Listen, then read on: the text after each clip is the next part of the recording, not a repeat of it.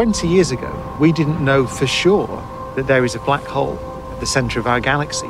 But by measuring bursts of radiation and observing in detail the orbits of stars close to the galactic center, we now know that Sagittarius A star definitely exists.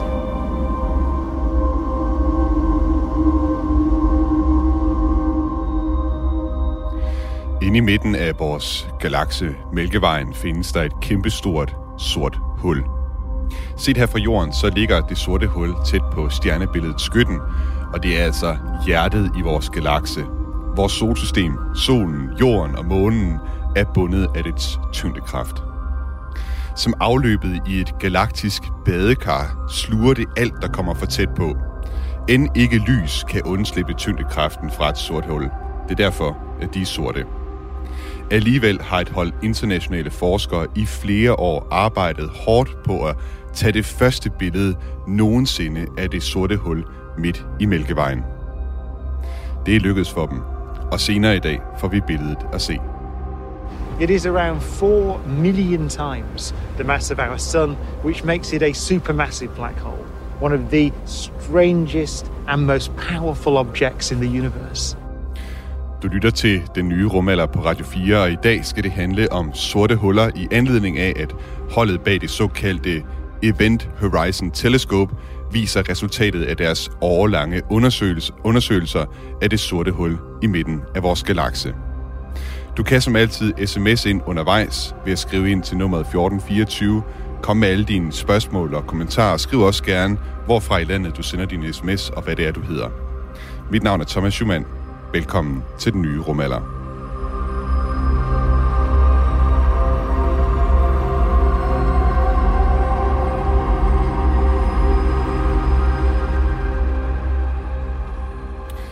Marianne Vestergaard, velkommen også til dig til den nye rumalder.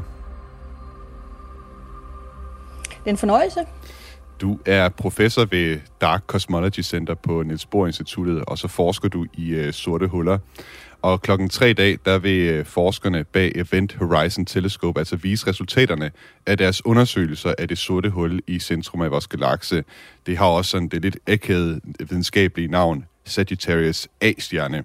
Og de kalder altså den her nyhed, som de kommer med senere i dag, for groundbreaking results. Hvor spændt er du?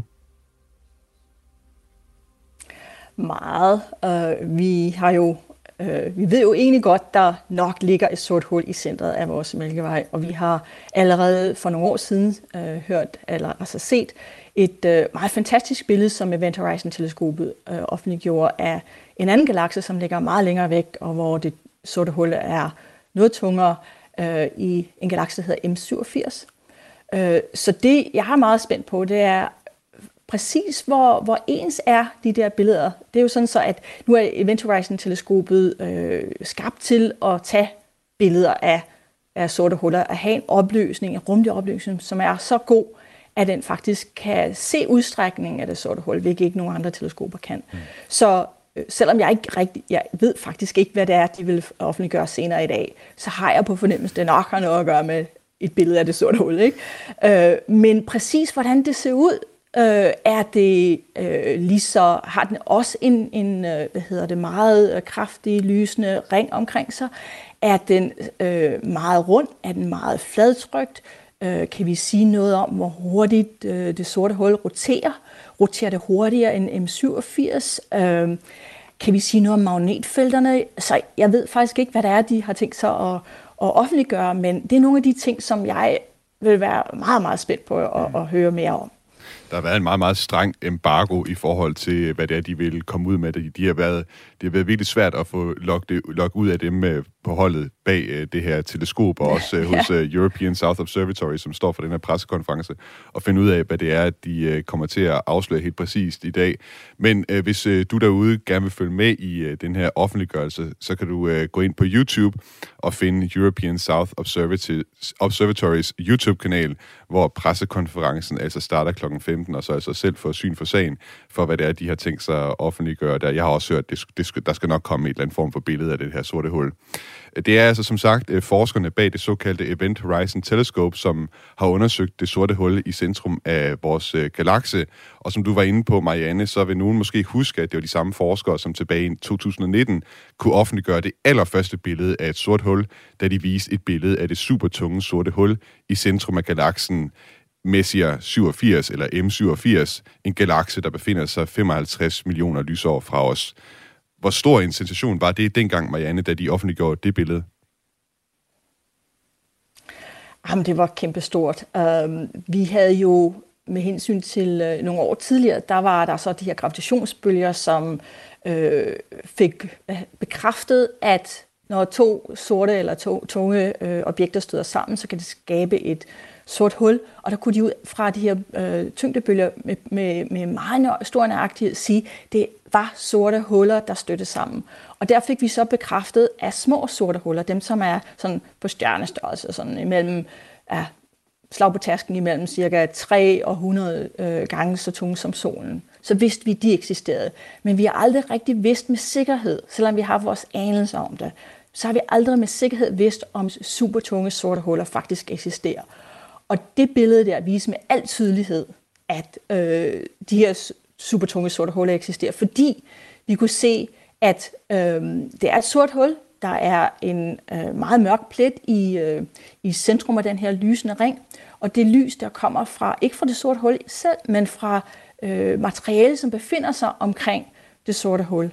Og den her skyggen af det sorte hul her, den er, det sorte hul er meget, meget mindre end, end øh, selve den skygge, vi ser. Den er, øh, skyggen er cirka to og en halv gange større end det sorte hul. Øh, hvis man sådan tænker på, at, at det sorte hul har en, en, en bestemt udstrækning og en kant, som vi kalder begivenhedshorisonten. Så, så diameteren af det sorte hul i sig selv er, er noget mindre end den her skygge. Men det sorte hul sørger for, at lyset inden for den her øh, skygge, det ikke kan undslippe dens tyngdefelt. Og det vil så sige, det lys, som er i nærheden, hvis det nu var en, øh, en stjerne eller et kompakt objekt, som øh, for eksempel en planet eller en, en neutronstjerne, så vil det lys fra omgivelserne kunne reflekteres på overfladen af det her centrale objekt. Og så vil det centrale øh, skygge der være, være ikke så dyb, skyggen vil ikke være så dyb, det vil være, der vil være mere lys der. Og derfra ud fra kontrasten i, hvor, hvor mørkt den her øh, skygge var i forhold til dens omgivelser, kunne man med sikkerhed sige, at der var et sort hul. Mm-hmm. Og så udstrækningen af øh, den her skygge fortæller os noget om, hvor tungt det sorte hul er. Så, øh, og lysfordelingen fortæller os noget om, at det sorte hul faktisk roterer, fordi der er mere lys i en side af, eller af den her ring end en anden side. Så det var helt fantastiske øh, billeder, vi fik på det tidspunkt. Altså, der er jo ikke nogen andre i menneskeheden, som nogensinde har set ind i gabet på et sort hul. Det var helt fantastisk. Det er sådan, så man får helt, det kriller helt ned ad ryggen, ikke? Når, når, det er, når jeg tænker på det. Ikke? Så det er, det er helt fantastisk. Så og vi glæder os til at, at se igen øh, billedet af, eller af, hvad hedder det, Mælkevejens sort hul, fordi det er nemlig så fantastisk, at øh, udstrækning af, af det sorte hul i M87 er præcis den samme udstrækning, vi forventer af Mælkevejens sorte hul. Øh, godt nok så er det sorte hul i Mælkevejen en del mindre end, end M87. Cirka 1600 gange mindre, både i udstrækning, men også i tyngde. Men den er så meget tættere på, at udstrækningen på vores himlen, sådan hvis man kigger sådan en, en, øh, fra, fra den ene side af det sorte hul til den anden side, den vinkel, den udspænder, er den samme øh, stort set det samme for, for de to objekter. Så det er jo heldigt, at vi har de to objekter, der er så forskellige øh, af sorte huller at være, øh, som ligger sådan helt tilfældigt, så vi har øh, muligheden for at observere det med Event Horizon-teleskopet. Så det, øh, det bliver lige så spændende at se, øh, hvad, hvad der gemmer sig i de data. Det det er svært at vente på, at klokken øh, bliver tre, det synes jeg også. Øh, Marianne Vestergaard, vi vender tilbage til dig, for nu skal vi faktisk øh, tale med en af de forskere, der rent faktisk øh, arbejder på Event Horizon-teleskopet, altså det teleskop, som tidligere tog det her billede af M87, og som vi altså regner med i dag, vil offentliggøre et billede af det sorte hul i midten af vores galakse. I think we need to do a little more all-weather testing. Amen.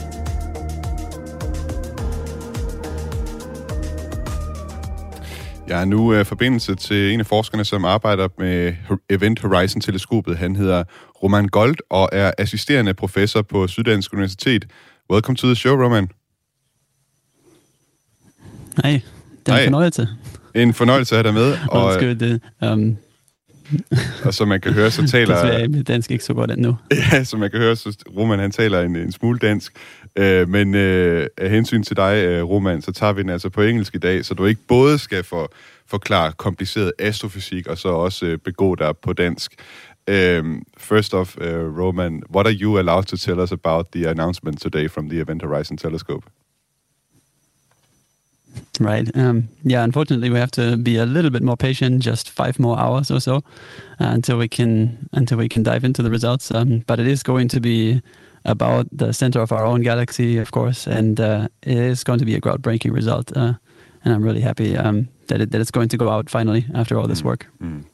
Roman han fortæller altså her, at det kommer til at være uh, vi, altså, jeg skal vente indtil øh, klokken 3 øh, med at få de her resultater, men det bliver banebrydende resultater, vi kommer til at skulle se her. Uh, Roman, how, how excited are you? Very much so. Um, yeah, it's a roller coaster of, of emotions, really. Uh, and, I'm and I'm sure there's more to come at three o'clock. Um, I, I think many people can relate to this feeling when you've you know the, the feeling of gratification. You've mm. you've worked on something for a very long time that you really care about, and and then finally it comes together. Uh, it's uh, yeah, it's it's a really good feeling, and uh, yeah, there's a lot of work into it and relief. Uh, also a little bit of fatigue, of course, uh, but a tremendous amount of excitement for sure. Roman han fortæller her, at det, jamen, det er en stor følelse af tilfredshed, der er i ham lige nu her, og selvfølgelig også en vis uh, træthed oven på alt det arbejde, de har lavet. Uh, Roman, could you explain to us what, what is the kind of work you have been doing as part of the Event Horizon Telescope? Yeah, there's lots of things really. I'm I'm co-coordinating uh, a, a, working group and, one of the major papers that is about to be published together with Dom Pesci. And I'm a core developer of one of the main software packages called Themis that is um, comparing theory and, and the measured data. Uh, and in addition to all of that, um, that leading and coordinating role, I'm I'm also performing a lot of the actual analysis, um, the, the work on the ground, so to speak.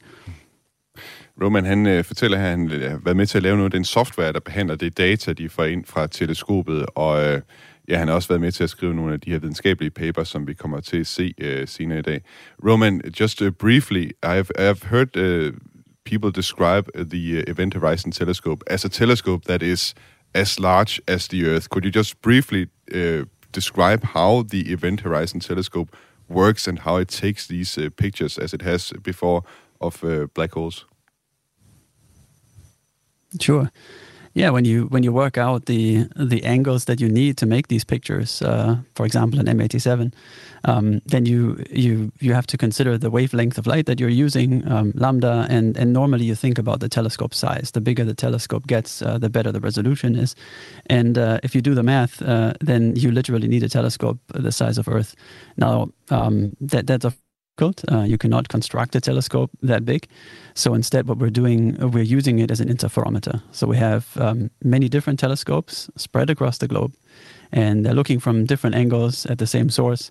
And uh, and then the resolution is given by the distance between the telescopes, as opposed to the size of the telescopes. Uh, and then we have telescopes in Hawaii, at the South Pole, or in, or in Spain, um, or yeah, and, and, and that gives you the tremendous resolution. Mm. Roman fortæller, at øh, måden, som teleskopet fungerer på, altså hvis man skal tage de her billeder af sorte huller, så skal man i virkeligheden bruge et teleskop, som er på størrelse med jorden. Det er lidt upraktisk, det er svært at bygge et teleskop, der er så stort. I stedet for, så bruger man forskellige teleskoper, der står rundt omkring på jorden, på Sydpolen, på Hawaii, andre steder på jorden, og så bruger man ligesom det data til sig sammen, som med software også, og lave det og konstruere det her billede af, af det sorte hul. Um, how complicated is it to sort of stitch all this uh, data together in one single image? yeah, there's no uh, there's no point in sugarcoating it. Uh, it's not it's not very easy. Um, it takes a lot of uh, time to to gain all that expertise. Um, yeah, my, my background is actually in theory. That's where it started for me. Um, starting to understand how black holes behave, how they're consuming the surrounding gas, and how they're affecting the light that gets emitted and all that stuff. But you also need to know a tremendous amount about the data itself, uh, how the instrument works and its imperfections and how it affects your measurement. Um, and on top of all of that, there's also a very strong uh, programming and, and supercomputing uh, component to that. So yeah, it, it, it takes a while and time and dedication to put that all together. Han forklarer her, at øh, for at kunne rekonstruere det her billede af det sorte hul, så skal man dels have en del, te, en, en del teoretisk viden om sorte huller, og så skal man også øh, vide øh, rigtig meget, øh, altså kende sine instrumenter rigtig godt, for at man altså kan lave et, øh, et retvisende billede på baggrund af det data, man henter ind fra, fra de sorte huller. Uh, Roman, there are probably a lot of people out there who will want to follow uh, this uh, press event. Uh, there's a press conference at uh, 15 o'clock uh, today, Danish time. You, I know, will also be at a UTIP event. Tell us about that and you know when that is and what people can expect from that. Yeah, at uh, 4.30 Danish time. Uh, there's going to be a YouTube event. Um, I'll be one of the panelists there. And uh, this is an opportunity uh, for, for the public to ask uh, any questions that, that you may have. And uh, the panel will then hopefully answer all these questions to your satisfaction. Um, yeah, you, you really get to in- interact with, with the experts. And that's, that's the whole idea about it. So I'm very, very excited about that. Så altså klokken halv fem, der kan man på YouTube være med til at stille spørgsmål til Roman Gold og andre af forskerne på Uh, Event Horizon Telescope. Uh, Roman Gold, uh, thank you so much for being a part of the show today, and I'm looking forward to the announcement later today. Tak for det.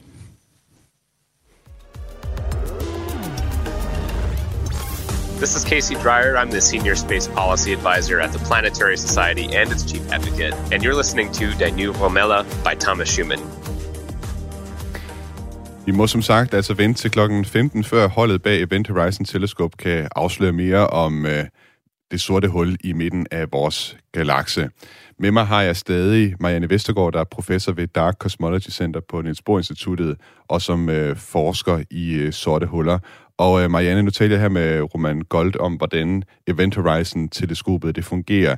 Du har også, øh, før vi lavede, øh, før vi gik, eller i min research øh, op til den her udsendelse, der talte vi sammen, og der fortalte du mig også, at det, det her teleskop, det fungerer lidt ligesom, at, at man har smadret et spejl. Kan du prøve at forklare, hvad, hvad, hvordan, den, øh, ja, hvordan man kan prøve at forstå teleskopet ved at forstå et, et smadret spejl? Øh, ja, det er faktisk en analogi, som øh, øh nogle øh, forskere bruger til at forsøge at, at ligesom illustrere, hvad det er, at man gør. Det her interferometri, det fungerer på en lidt anden måde, end øh, hvis vi bare stiller et spejl op, øh, vores egen teleskop, vi kan sætte ud på altanen, eller, eller for eksempel også som, som hopperumteleskopet, det fungerer. Øh, det faktum, at man har, man kan nemlig tage øh, to teleskoper, øh, øh, hvad hedder, og sætte dem meget langt fra hinanden, så er det, som også Roman siger, at så kan man så med software øh, lægge signalet sammen. Og det man gør, det er, at, at, at man kan forestille sig, at hvis man nu for eksempel står mellem to teleskoper, du har en på side, højre side og venstre side, og så kigger du ud på kl. 12. Hvis der så er en kilde over kl. 10, så kan, du så, så kan du så dreje dine teleskoper, men lyssignalet, der kommer ind, kommer ikke ind på samme tidspunkt. Der vil være lidt forsinkelse. Og det vil så sige, at øh, teleskoperne har så, øh, hvad hedder det, øh, kan så øh, har nogle, nogle rigtig gode atommure, så de kan sætte et tids, øh, øh, tidsstempel på, den, øh, på det signal, de får ind. Men det gør så, at der er en lidt forsinkelse mellem det signal, som det ene teleskop, fra, der kommer fra venstre, ser øh, det her signal først. Øh, hvis man nu siger, at øh, det her, den her kilde udsender sådan et, et, et lyspuls for eksempel, så vil lyspulsen nå til den venstre teleskop først, og så vil det komme lidt senere til den højre teleskop. Øh, Øh, og det er man nødt til at korrigere for. Men det gør så også, at den måde, man gør det, det er, at man siger, at, man, altså, vi ved, at lyset det er så øh, bølger. Det er bølgetoppe og bølgebunde. Og det er man nødt til at lægge sammen, sådan så at bølgetop og bølgetop det er oplignet. Og det gør man så med alt det her software.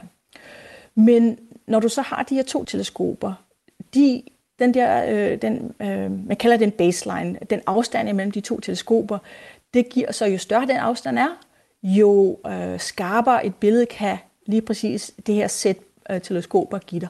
Men hver af de her sæt teleskoper er kun en lille prik i det store billede, og det er der, hvor det her øh, smadrede spejl kommer ind. Det vil svare til, at hvis man nu siger, at man har et spejl, der tager et billede, og så fastfryser vi billedet på det her spejl, så slår vi det i stykker, og så lægger det ud på øh, forskellige steder på jorden for eksempel.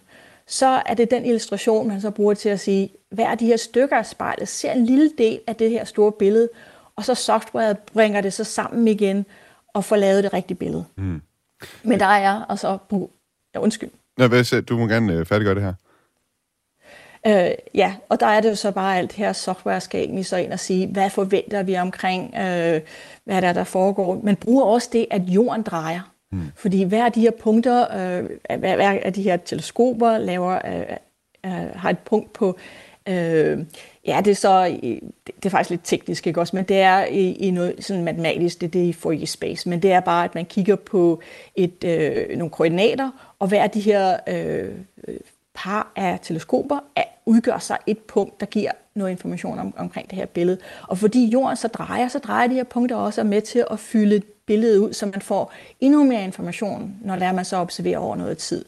Og det, det som så de her kæmpe store teles, eller øh, undskyld, ikke teleskoper, øh, computer så skal bruge til, altså de står jo, og, og vi kalder det, at de korrelerer data, men de skal så stå og lave alle de her simuleringer og øh, lægge, lægge signalet sammen på en rigtig måde, så vi i den sidste ende får et billede ud, der, der er ikke kun, ikke kun prikker, men man har sådan en, en glat fordeling af lyset. Ikke?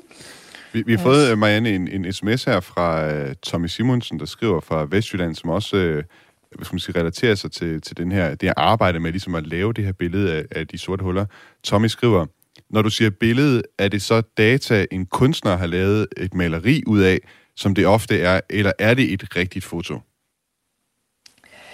Ja, det er, det er rigtig, rigtig god kommentar, fordi det er, du kan sige, det er et billede, som en kunstner har lavet, fordi det er ikke et rigtigt foto. Øh, der har vi ikke, øh, det kan man ikke rigtig gøre med interferometri, fordi interferometri har kun nogle enkelte punkter af det her billede, og der er det så, at med vores viden omkring fysik og hvordan lys øh, udbreder sig, og hvordan teleskoperne opfatter øh, de her signaler, de får, der er vi nødt til at gå ind og forsøge at, hvad kan man sige, øh, fylde hullerne ud, det der mangler.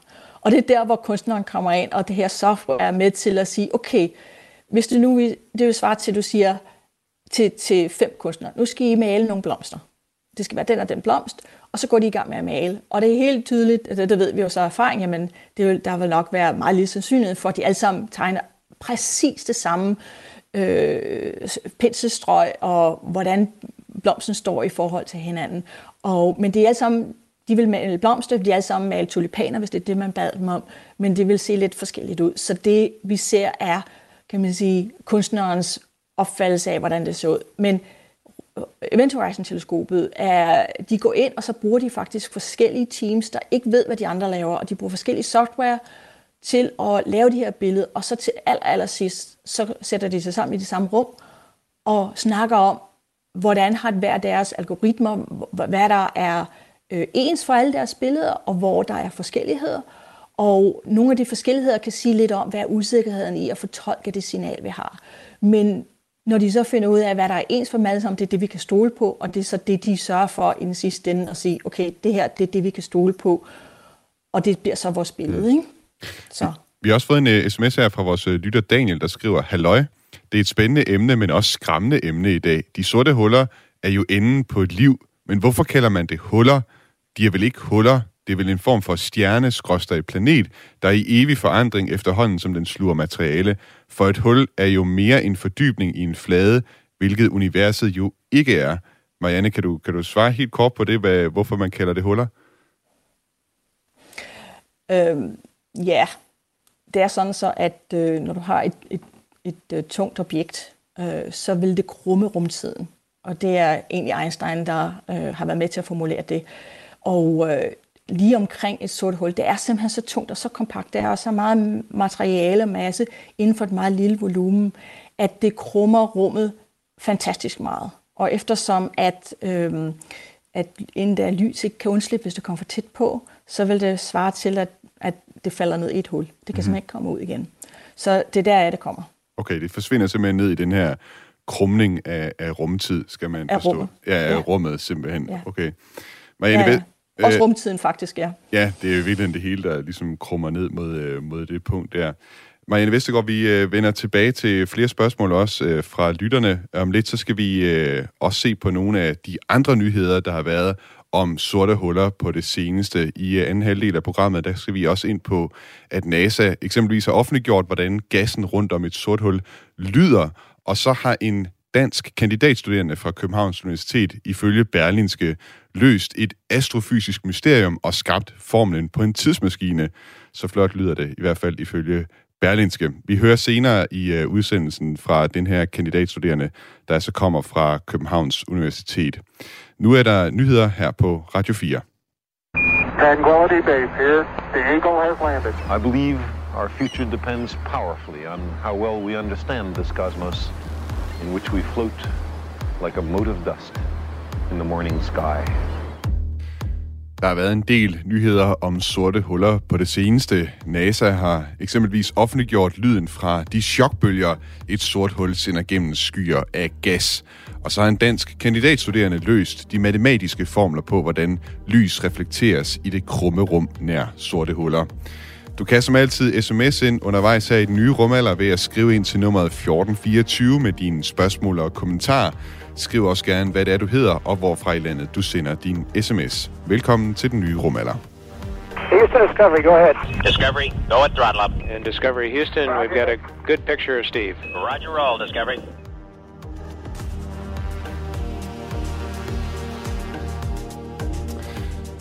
Og med mig i programmet har jeg stadig Marianne Vestergaard, der er professor ved Dark Cosmology Center på Niels Bohr Instituttet. Og øh, Marianne, lige om lidt, så vil jeg gerne kaste mig over nogle af de øh, mange fine spørgsmål, vi har fået fra lytterne. Men jeg havde lige selv et spørgsmål, jeg godt kunne tænke mig at, at få dit uh, svar på. Og det er, hvad vi overhovedet ved om det sorte hul, der befinder sig inde i uh, midten af Mælkevejen, og som vi altså senere i dag, når forskerne fra Event Horizon Telescope, de øh, offentliggør deres resultater, kan blive klogere på. Hvad, hvad ved vi overhovedet om, om det sorte hul i midten af Mælkevejen indtil videre? Øh, vi ved, at det er et noget mindre sort hul, eller mindre i, i, i tyngde, men også i størrelse, end for eksempel det sorte hul, som Event Horizon Telescope har kigget på øh, tidligere. Den er cirka 1600 gange mindre, så den er kun, kun i gode øjne, cirka 4 millioner gange så tung som øh, solens masse. Øh, der er også en masse stjerner, der ligger omkring, Øh, og lige præcis de der meget, øh, de stjerner, der ligger omkring, øh, eller ikke kun ligger, de går i banebevægelser omkring det sorte hul. Vi kunne ikke rigtig se umiddelbart med hvad hedder, optisk eller infrarødt lys, hvor det sorte hul egentlig er. Vi kan kun se det fra den tyngdepåvirkning, det har på omgivelserne, på den gas og den støv, øh, undskyld, de stjerner, der ligger der omkring. Og fra øh, stjernernes bevægelse kan vi øh, se øh, det, hvad hedder det, det tyngdefelt, som de ligger i, og kunne faktisk derudfra måle massen af det sorte hul. Og så kan man også ud fra at det faktum, at stjernerne bevæger sig i elliptiske baner, så ved vi så, at tyngdefeltet, som skaber det her, øh, de, bevægelse, de banebevægelser af de stjernerne, det ligger så i et af de her brandpunkter øh, af ellipsen, og derfra kan man så også finde ud af præcis, hvor det er, den ligger. Mm. Der er så også en masse gas øh, i foran øh, i, fra vores synsliste, når vi kigger igennem øh, galaksen, så, så det fordi vi sidder selv i galaksen jo midt i galaksens plan og skal kigge ind imod hjertet af vores galakse. og Derfor er der en masse gas, der er lidt i vejen, og det er noget af det, som kan være en komplikation eller en udfordring for Event Horizon Teleskopets observationer og deres øh, forskere til at lave et, et meget pænt billede af vores mælkevejs sort hul. Mm-hmm.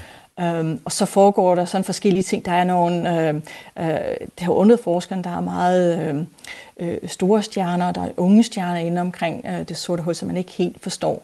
Øh, men man håber på ved at kunne, kunne studere både tyngdefeltet og kunne teste Einsteins teorier med det sorte hul, øh, blandt andet kunne øh, finde ud af øh, præcis, hvad det er, der er af øh, objekter inde omkring det sorte hul, og mm. hvordan stjerner faktisk kan dannes inde omkring det sorte hul.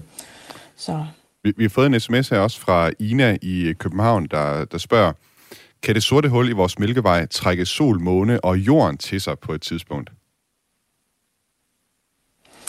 Øh, nej, vi ligger simpelthen for langt væk. Det er sådan, så alle, alle objekter, selv solen, har jo selvfølgelig et tyngdefelt, men den kraft fra, eller det tyngdekraften fra objektet, det falder med kvadratet på afstand. Så lige så snart man kommer et stykke væk fra et objekt, og det kan også være det sorte hul, så har det sorte hul simpelthen ikke nogen øh, tyngdepåvirkning. Så den tyngdepåvirkning, som vores solsystem lige nu har, det kommer fra øh, hvad hedder det, den samlede effekt af øh, stjerner og gas inde i centrum af vores, eller tættere på centrum af vores galakse øh, og det sorte huls tyngdepåvirkning er minimalt i forhold til, det er slet ikke det, der styrer vores banebevægelser omkring øh, centrum af galaksen. Så det vil vi ikke.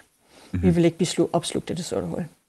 Vi har også fået nogle øh, kommentarer her fra vores lyttere. Der er en lytter, der skriver, et sort hul er vel som en implosion. Et Big Bang er som en eksplosion. Det lyder som om universet lever som et åndedrag. Det trækker luft, ilt ind og puster noget andet ud. Og i hver galakse findes et sort hul. Hver galakse er som en lunge. Universet har et liv, som vi på jorden. Jeg synes, det lyder meget øh, poetisk et eller andet sted. Hvad tænker du, Marianne? Jamen, det, er, det lyder rigtig, rigtig godt. Ja. Øh, men det er, øh, ja, altså alle de her sorte huller, der er også masser af små sorte huller, sådan nogle stellar sorte huller i hver galakse. Og det er jo så en, en, en naturlig del af øh, stjernedøden, af de lidt tungere stjerner, at de ender med at implodere. Nogle af dem bliver til neutronstjerner, eller, men, men alle stjerner dør enten som øh, en, en, en meget fast øh, tømret øh, masse, om det så er dannet af elektroner, neutroner, eller det bliver til et sort hul. Men det er sådan, som stjernerne de, de dør. Det er en meget naturlig del af mm. livet i universet, så man kan godt sige, at vi har, altså, der er nogle dele, hvor, som falder sammen og som dør ud, og så er der andre steder, hvor, hvor det bliver dannet, og ja, lige præcis det med vores mælkevej, ja, undskyld, øh, vores univers fødsel, det er lige det modsatte af et sort hul på en måde, men det kan være, at vi kommer ind på det lidt senere. Det tænker jeg også, vi gør. Um... Øh, men før vi gør det, så skal vi lige vende os mod en anden nyhed om sorte huller, for der er nemlig øh, for nylig en studerende fra Københavns Universitet, som har givet anledning til sensationelle overskrifter herhjemme.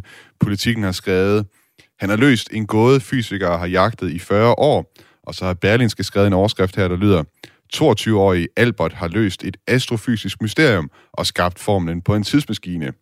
Og nu kan jeg byde velkommen til selv samme Albert, nemlig Albert Sneppen. Velkommen til den nye rumalder. Hej Thomas. Øh, jeg håber ikke, de her titler lyder alt for dramatiske, og min forskning ikke er alt for kedelig, men tak fordi du er her.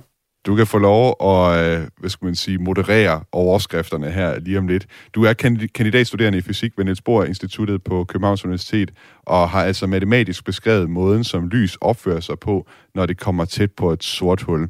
Og øh, hvis vi lige tager den her overskrift, som der var fra Berlinske, altså at du har skabt øh, formlen på en øh, tidsmaskine, altså hvad er det helt præcist, vi skal, vi skal ligge i det?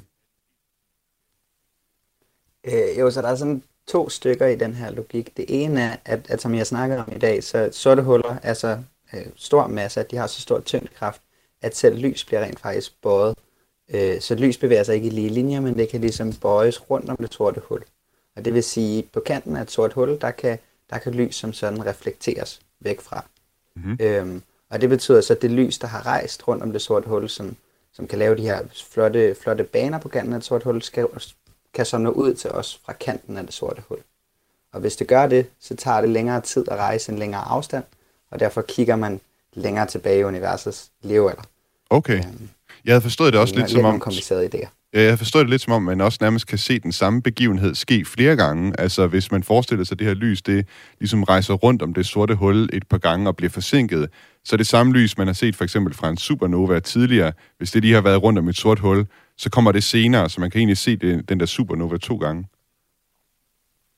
Ja, det er nemlig helt rigtigt. Okay. Så man kan sige, at det, at lyset kan begynde at næsten øh, øh, gå i rotation om det sorte hul, ligesom månen gør om jorden, eller jorden gør om solen. Det betyder, at det lys, der ligesom tager de der runder rundt om det sorte hul, det rejser markant længere. Og derfor skal det være kommet ud markant tidligere, så du kan se begivenheder. Øh, både du ved, på den almindelige nattehimmel, men måske også reflekteret der i kanten af et sort hul. Og det, der er så reflekteret, er så også noget lys, der skulle rejse lidt længere, og derfor er lidt ældre. Fascinerende. Og, og du har siddet og beskrevet de her matematiske formler for, hvordan det her lys det opfører sig, når det kommer tæt ind på det sorte hul. Hvordan, hvordan gjorde du det? Øhm, jamen, det er sådan en god blanding af, af, af, af pen og papir, øh, matematisk analyse, og så, øh, fordi jeg måske ikke altid er lige så god til mine formler, så, så kodede det ned på en computer. Øhm, og så den form for synergi af at prøve både at simulere det og, og, og lave en god ligning, der beskriver det. Mm-hmm. Var der sådan et, øh, sig ligesom sammen. Ja, var der sådan et aha-øjeblik, hvor brækkerne i dine matematiske formler, de ligesom faldt på plads? Øh, ja, det var der. Man kan sige, at den videnskabelige proces er ret lang, ikke? så der er egentlig mange aha-øjeblik. Men jeg kan da godt huske en gang, hvor øh, jeg fandt den her faktor for, hvor de her billeder, de her refleksioner på kanten var henne. Øhm, og det synes jeg var meget spændende. Og så kunne jeg ikke rigtig rumme mig selv, så jeg gik en tur rundt om Kongens Have i stedet for. Okay, det blev simpelthen for meget for dig. Du blev nødt til at gå en tur. Ja, det, det var bare for at få lidt luft ind og øh, lige værdsætte det. Ja. Jeg kan også forstå, øh, i det jeg læste om øh, det, du har lavet, at det også er noget at sige, hvor hurtigt eller hvor meget øh, et sort hul roterer i forhold til det her lys, der kommer ind og ligesom bliver reflekteret. Hvorfor, hvorfor skal man tage højde for det sorte huls øh, rotation også? Øhm, ja, man kan sige, så, så den, den første matematiske løsning på, på Einsteins ligninger, hvor det sorte hul kommer fra, det er sådan set en ting, der ikke roterer.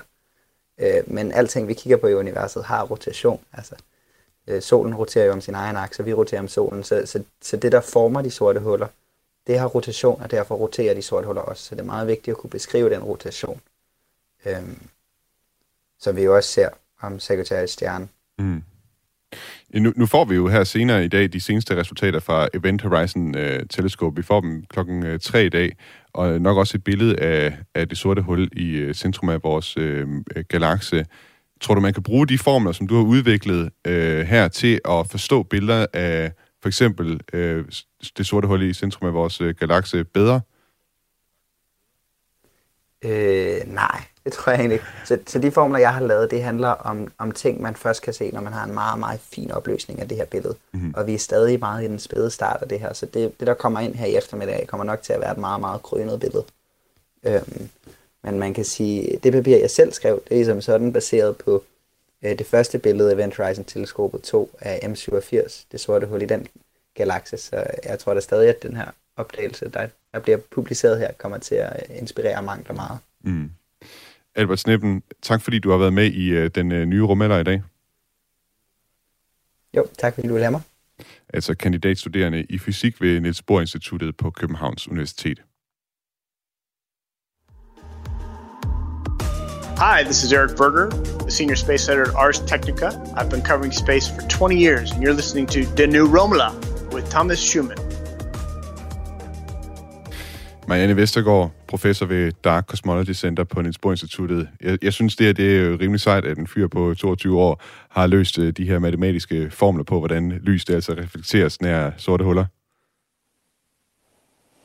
Jamen, jeg, jeg giver det ret. Det er jo dejligt, når det er, at vi har nogle kvikke unge mennesker, som øh, kan være med til at, at gribe bolden, når den kommer i nærheden af dem, og så drible videre, og så faktisk give os noget ny indsigt. Det er jo nogle gange, at man har man har brug for nogle nye øjne, nogle nye idéer og noget ny energi øh, til at se tingene anderledes. Ikke? Øhm, og der er jo så mange mysterier øh, ud fra, fra himmelrummet, som de her, hvad kan man sige, vi har mange astronomer og fysikere, men alligevel er det begrænset, øh, hvor meget vi kan tage os af, så der er jo masser af opgaver for en masse øh, øh interesserede unge mennesker, øh, stadigvæk, at, at de, kan, de kan hjælpe os med. Så det her, det er bare fantastisk. Mm. Øhm, og jeg ved da, at øh, Event Horizon Teleskopet netop også selv har øh, været er interesseret i netop at få finde ud af, om man kunne se de her øh, lysringe, som, som Albert snakkede om, mm. det med, at lyset når nogle gange, øh, flere gange rundt om øh, det sorte hul, og det vil man så kunne se øh, som altså selve det billede, man får, det er sådan en opbygning af alle de her forskellige bidrag. Øh, og det vil man meget gerne prøve at se, om man ikke kunne, øh, man kunne diktere, men som Albert siger, så har man faktisk brug for en meget, meget, meget fin opløsning. Og det går nok noget tid, før de kan få det, fordi de har beregnet sig frem til, at man faktisk skal have nogle, øh, nogle af de her teleskoper skal jo i rummet, og en af dem skal sidde på månen, ikke? så der går nok lidt tid, før vi kommer så langt. Men det er jo meget spændende, ikke? Alt, hvad vi så kan teste vores forståelse for øh, både sorte huller, men også bare, øh, hvad er tyngdekraft og kan det virkelig krumme rummet og den slags. Men det er jo det, uh, det, er det, der gør, at lyset bøjer af, fordi lyset følger rummet, mm. og hvis rummet krummer, så følger uh, lyset det, så, så bøjer det også. Mm. Det bliver nogle vilde uh, teleskoper, når de begynder at, at bygge teleskoper op uh, på månen en gang i fremtiden, hvis, hvis vi når så langt. Uh, Marianne Vestergaard, du forsker ja. jo også selv i uh, sorte huller, og da vi talte sammen før udsendelsen, der fortalte du mig, at din forskning i sorte huller blandt andet handler om alt det gas, som de her særligt de store, supertunge øh, sorte huller, de mm-hmm. sluger. Hvorfor er det interessant at undersøge øh, det her gas, som de store, øh, tunge sorte huller, de sluger? Er det så fordi, at øh, de sorte huller i sig selv, som, som vi jo nok ved, de udsender ikke rigtig stråling, men deres vekselvirkning med omgivelserne øh, blandt andet det gas, som forsøger at falde ned på det sorte hul. Det er derfra, vi kan se det, og øh, se, at det sorte hul er der. Og når der er øh, det sorte hul, eller gassen er jo på vej ned på det sorte hul, når der er rigtig meget gas, der forsøger at komme derned, så det lys, vi får, det er meget, meget, meget lyskraftigt, og det gør, at vi kan se ud til faktisk de yderste kanter af universet. Øhm, og det gør, at vi så også ved, at nu ligger der øh, et stort hul, der er meget tungt, og derfor er der også galakser omkring det, det ved vi fra andre dele af vores forskning.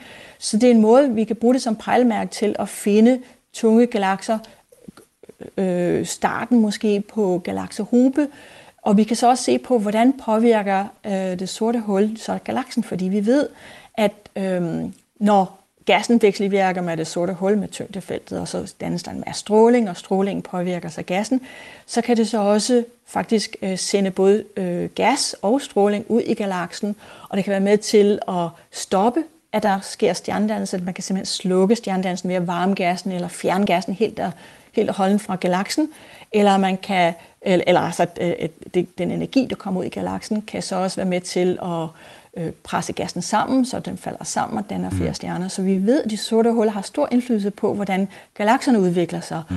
Og hvis den slukker stjernedannelse, så er det også med til at slukke opbygning af tungere grundstoffer, og det er jo tungere grundstoffer, der laver, laver planeter og er byggestenen for liv. Så det har meget stor betydning. Um, for eksempel M87 er en elliptisk galakse, hvor der er stort set ikke noget kold gas. Mm-hmm. Og det mener man også, at den eneste måde, man kan forklare det på, det er, at tidligere der er der to mm. øh, galakser, der stødt sammen, og de kan have haft meget gas, men så energien, der kommer ud fra det sorte hul, når det begynder at, og, øh, hvad hedder det, fortære noget af det gas, som falder ned i centrum, det er så med at skabe en masse energi, at det kan øh, opvarme gassen i ga- galaksen, men også øh, at det har fuldstændig øh, blæst det væk fra galaksen. Aha. Og så det, der er tilbage, det er noget varm gas og nogle gamle stjerner, fordi al stjernedannelse er slukket inden for meget, meget kort tidspunkt. Og det er den næste måde, man kan forklare de her elliptiske galakser. Okay. Så det har stor betydning. Det er, og det er det, vi meget gerne vil forstå. Ja. Og apropos øh, gassen omkring sorte huller, så havde øh, NASA faktisk i sidste uge en nyhed, som også relaterer sig til det. For de har nemlig været i stand til at lave lyd ud af interaktionen mellem et sort hul, og så den gas, der er omkring øh, det sorte hul. Lad os lige prøve at lytte til den lyd, de offentliggjorde.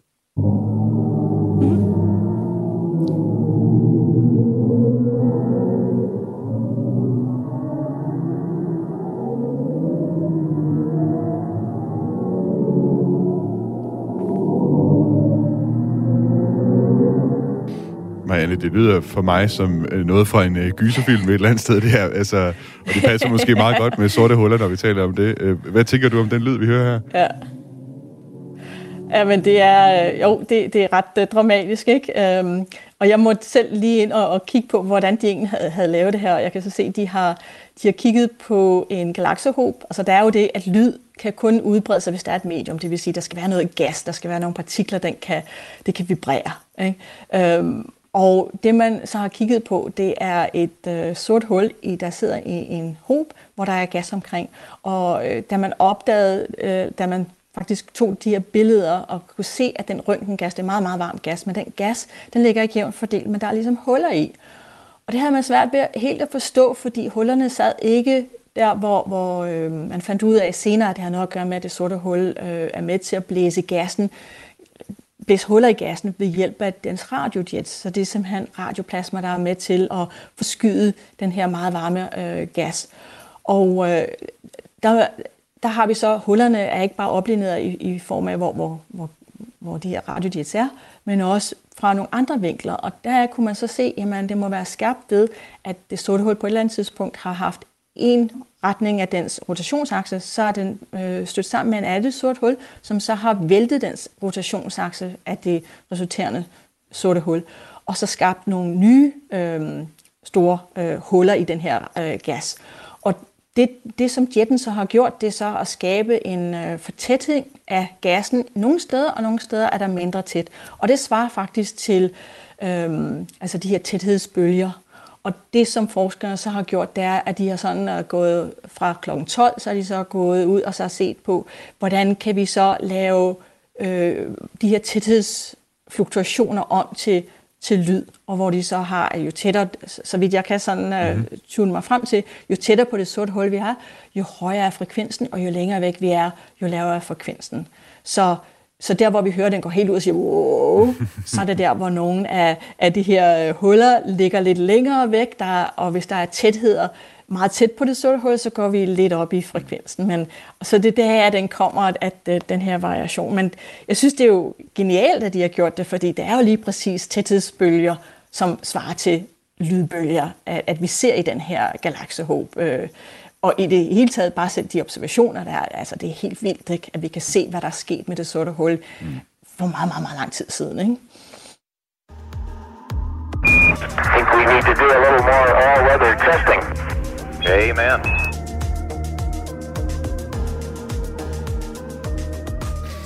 Der er nok øh, i forvejen mange, som synes, at sorte huller er tilpas svære at forstå og sådan meget eksotiske i forhold til vores hverdag her nede på jorden. Men øh, det kan altså også blive endnu mere vildt end det. For, for nylig fandt jeg ud af, at der ifølge nogle teorier om universet også skulle være såkaldte hvide huller. Det havde jeg altså aldrig hørt om, før jeg talte med Bo Karl Christensen, som er filosof, videnskabsjournalist og ikke mindst forfatter til bogen Af stjernestøv er du kommet. Og lad os lige, lige høre et lille klip fra den samtale, jeg havde med Bo Karl Christensen, hvor han fortæller mig, hvad et hvidt hul er. Det er ligesom en modsætning til et sort hul, et hvidt hul. Og det er, det er noget, som spyr stof ud, mm-hmm. i stedet for at trække det til sig som et sort hul, og det spyr lys ud, og derfor man så vil kalde det hvidt. Så det er ligesom et omvendt sort hul. Ja, Bo Karl Christensen, han fortalte mig at øh, også, at vi ikke har nogen beviser for, at der rent faktisk findes hvide huller, men øh, det havde vi, kan jeg så sige, jo heller ikke i lang tid øh, for sorte huller. Det var også øh, teoretisk i lang tid. Og der er altså forskere, som har teorier om, at hvide huller skulle eksistere. En af dem er Lee Smolin, som er amerikansk fysiker og en forsker, som filosof Bo Karl Christensen er ret vild med. Og i min samtale med Bo, der kom vi omkring Lee Smolins sådan et sci-fi-agtige teori, der muligvis forklarer, hvordan hvide huller opstår. Når der skabes et sort hul i det her univers, så skabes der samtidig med et et hvidt hul. Okay. Ja, ja, ja. Altså, det er to sider af samme sag ja, i virkeligheden. et hvidt ja. hul i et andet univers. Ja. Og nu øh, i moderne øh, fysik, så er det her med flere universer egentlig ikke så specielt at snakke om. Altså, det lyder måske allerede sci-fi, der hvor man siger flere universer, men det er der så mange, der arbejder med, så det er ikke længere, du ved, det, det, det er næsten... Øh, det er næsten kosher. Men mm. man, skal, man må gerne have flere universer i sine teorier. Og, øh, og han mener så, jamen, øh, på bagsiden af et sort hul, der er det et andet univers, som man kan ikke sige på bagsiden, hvordan kan man sige, at bagsiden er noget, der er rundt, eller en sfære. Mm. Det er jo øh, det er svært, ikke? Øhm, men men øh, det er sådan en slags bagside, ikke? I et andet univers, der, er der, så, der springer der så stof ud af, af, ja, af det her sorte hul, som så er et hvidt hul i det her univers. Ja, det var altså Bo Karl Christensen, vi hørte fra her, som er filosof. Marianne Vestergaard, professor ved Dark Cosmology Center på Niels Bohr Instituttet. Øh, hvide huller, øh, er det helt gak, eller er der noget, øh, hvad skal man sige, øh, hård fysik omkring det? Øhm, altså, jeg synes, det er meget interessant. Jeg, jeg, kan, jeg må indrømme, jeg arbejder ikke lige med det her med, med hvide huller, så jeg kan, ikke, øh, jeg kan ikke udtale mig om, hvor langt de er i de her øh, teorier der om det, sådan rent faktisk. Men jeg ved, at øh, når jeg har snakket med teoretikerne omkring, øh, ved vi om der er for eksempel ormehuller, ikke? så snakker de om, ja, men der er i, i nogle du ved, teorier, i nogle øh, måder at, at, at, eller hvad hedder det, beskrive de her metrik, som de kalder, altså hvordan, hvordan rummet opfører sig, så kan der være nogle korridorer, hvor, hvor man kan så måske udvikle lidt, en, lidt information med hinanden. Men, så jeg kan ikke sige med sikkerhed, at, at det ikke kan lade sig gøre. Men altså en ting, som jeg ved, der er et lidt problem eller en udfordring med hvide huller, det er, at man, man som, du, som vi også kan høre, så er definitionen, at det er sådan, at man det modsatte af et sort hul. Det vil sige, hvis du ser på, at stof falder ind i et, i et sort hul, så vil det hvide hul være, at du skruer tiden tilbage. Og der er udfordringen, at vi ved jo, at, at det sorte hul jo egentlig er en, en kødkværn. Ikke? Mm-hmm. Det, der kommer ind i det sorte hul, det bliver, det bliver en stor mos, og det ender med måske bare at blive til energi. Øh, så, så når det så kommer ud igen, jamen kommer det så ud som et, et du ved, en banan, eller du ved, man kan ikke unscramble et æg, vel? Ja. Øh, man kan ikke øh, føre et æg tilbage og være, være inde i den skal og være et helt æg. Øh, det siger fysikken, at det har noget at gøre med det, man mm. kalder det entropien stiger, men det, universet bliver mere og mere komplekst, så du kan ikke føre det tilbage til et scrambled æg til at være et, et almindeligt æg. Og det der problematikken er, at det, det er svært egentlig at se, hvordan det, det skulle kunne lade sig gøre. Mm. Øh, men som vi også nævnte før, ikke? Altså, Big Bang var jo en masse energi, et lille punkt, som så endte med, med senere hen at blive til materiale. Ikke? Blev til, til galakser og stjerner mm. og, og galakserhobe. Ikke? Men om den energi, der, der egentlig blev ført ind i, mm-hmm. i øh, den lille volumen med al den energi i vores mm. univers, om det tidligere har været lige præcis, mm. der var noget, der lige hed vores mm. mælkevej, der lige var M87, det ved vi ikke. Mm. Der var bare en masse energi, som så senere blev omdannet. Så. Men man kunne godt se på Big Bang som et hvidt hul, ikke? Mm. Marianne Vestergaard, vi er ved at løbe tør for tid i dag, øh, men det har været en fornøjelse at have dig med at tale om øh, sorte huller i dag. Vi kunne lave mange programmer om det. Tak fordi du var med i den øh, nye rumalder i dag. Jamen, det har været en fornøjelse. Det har været hyggeligt. Tak skal du have. Altså professor ved Dark Cosmology Center på Niels Bohr Instituttet. Den nye rumalder er tilrettelagt af Frederik Ingemann Lyne, redaktør Camilla Høj Eggers. Mit navn er Thomas Schumann, og musikken undervejs i udsendelsen er lavet af T-Shot Starfish. Hvis du kan lide den nye rumalder, så øh, download endelig Radio 4's app og følg os derinde, så du kan få alle episoder. Og hvis du synes, andre skal høre programmet, så vil jeg opfordre dig til at fortælle om programmet til en ven. Tak for nu. Ad Astra. We should have a base on the moon, like a, a permanently occupied human base on the moon, and send people to Mars. You know, and a city, build a city on Mars. That's what we should do.